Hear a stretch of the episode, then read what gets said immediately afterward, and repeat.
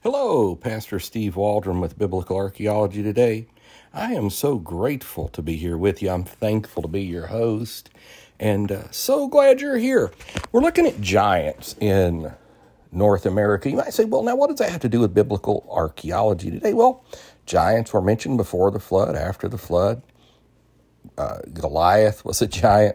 So it is pretty interesting. And some of these giants we've been going through um, do they really qualify as giants or are they just tall people? I mean, isn't there like a tribe in Africa that uh, I can't remember the name of them right now? I know you have the pygmies, but then you had another one. Boy, the name just escapes me. Uh, you know, that I think they were very tall, around seven feet tall.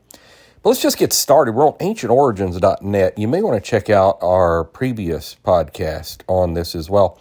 It's part of a series. And, and also, we've done several on giants over the years. Uh, you know, it just periodically comes up as something. So let's get started. This Ancient Origins, I thought, just had a great list on there, which I like Ancient Origins a lot. So they have a lot of good lists uh, periodically on ancient origins. And so we did uh, numbers 10 through 8 on a series of uh, 10 of the largest giant or giant finds found in North America. And so now we come to number 7, Steelville, Missouri, 1933, an eight foot skeleton. As part of the search for the lost giant show, Jim and fellow researcher James Clary investigated the following account that had this heading We've already mentioned they have several newspaper headlines on here from over the years, and Smithsonian and this type thing. An ancient Ozark giant dug up near Steelville, this Missouri, strange discovery made by a boy looking for arrowheads, gives this Missouri town absor- absorbing mystery to ponder.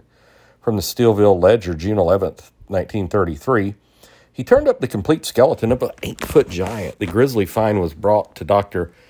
R.C. Parker here and stretched out in his enormous length in the hallway of his office, where it since remained the most startling exhibit Steelville has ever had on public view. While reading through the microfilm in the Steelville Library, three reports of the find were uncovered, including the photo that shows Les Eaton, a six foot man, six feet tall, laid out next to the eight foot skeleton in Dr. Parker's office. Pretty interesting. The Steelville Ledger reported the skeleton was packed up and shipped to the Smithsonian wow, that's funny, never to be heard from again. Hmm.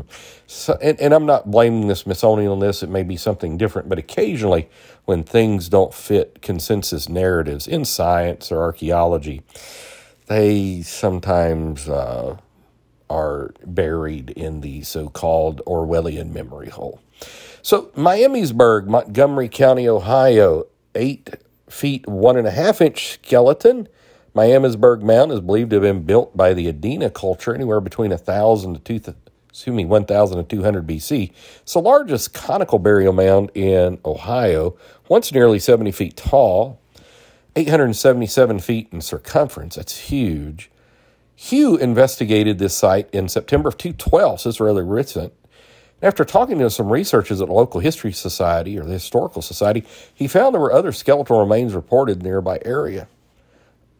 Numerous skeletal remains were uncovered from the mound, including a giant jawbone and bones of unusual size, but it was the discovery half mile away that became a national sensation and was reported in the Middletown Signal January 17, 1899, with the headline Bones of Prehistoric Giant Found Near Miamisburg. The skeleton of a giant near Miamisburg is the cause of much discussion, not only because the curious and illiterate, but among the learned scientists of the world the body of a man more gigantic than any other recorded in human history. Now, they've had bigger than this now. The skeleton, it is calculated, must have belonged to an eight foot, one and a half inch height person. Professor Thomas Wilson, a curator of prehistoric anthropology at the Smithsonian Institution, said the following after examining the find The authenticity of the skull is beyond any doubt. I did want to say this. I mentioned on the previous podcast they had found a 36 inch skull average skull circumference, 20 inches. Its antiquity is unquestionably great. To my own personal knowledge, several such crania were discovered in the Hopewell group of the mounds in Ohio. The jaws were prognathous, projecting beyond the face, and the facial index remarkably low. And so they got an illustration of the eight foot skeleton discovered near Miamisburg. And number five, this will be the last one we do on this series of today. The San Diego Giant, 1895, 8 feet 4 inch mummy. Good picture here. This fascinating discovery reports on a giant mummy found in San Diego that is currently believed to be a hoax. However, let's take a closer look, this according to them. Is there some intrigue and inconsistency with this popular story? First report appeared in 1895 with the subheadings 9 feet high and probably a California Indian, measurement well authenticated, other big men and women of fact and fable who are famous types of gigantism, which that's a, a real deal. Then, gigantism is. Then, when accurately measured, I think Andre the Giant had that. It turned out to be eight foot four inches and was carefully inspected and measured by Professor Thomas Wilson, curator of the Department of Prehistoric Anthropology in the Smithsonian Institution, by other scientists. Again, great picture here. San Diego Giant was purchased by the Smithsonian for 500 bucks, over 14,000 in today's money in 1895, although they later claimed it was a hoax. 13 years later, in 1908, when the mummy was being exhibited, the Smithsonian ran some tests and suddenly dismissed this as a hoax, saying it was made from gelatin. The fact that it took that long, and after spending $500 to acquire it, plus the fact it was carefully inspected by experts 13 years earlier, does suggest there may be more to the story than meets the eye. Yeah. Interesting, Aleš Hrdlička, joined the Smithsonian in 1903, right in between the discovery of the final debunking. He was not interested in giants and made a concerted effort to eradicate them from the historical record. Aha! It was also interesting to note that the director of prehistoric anthropology, Thomas Wilson, and the ethnologist in charge, W.G. McGee, were both involved in this story.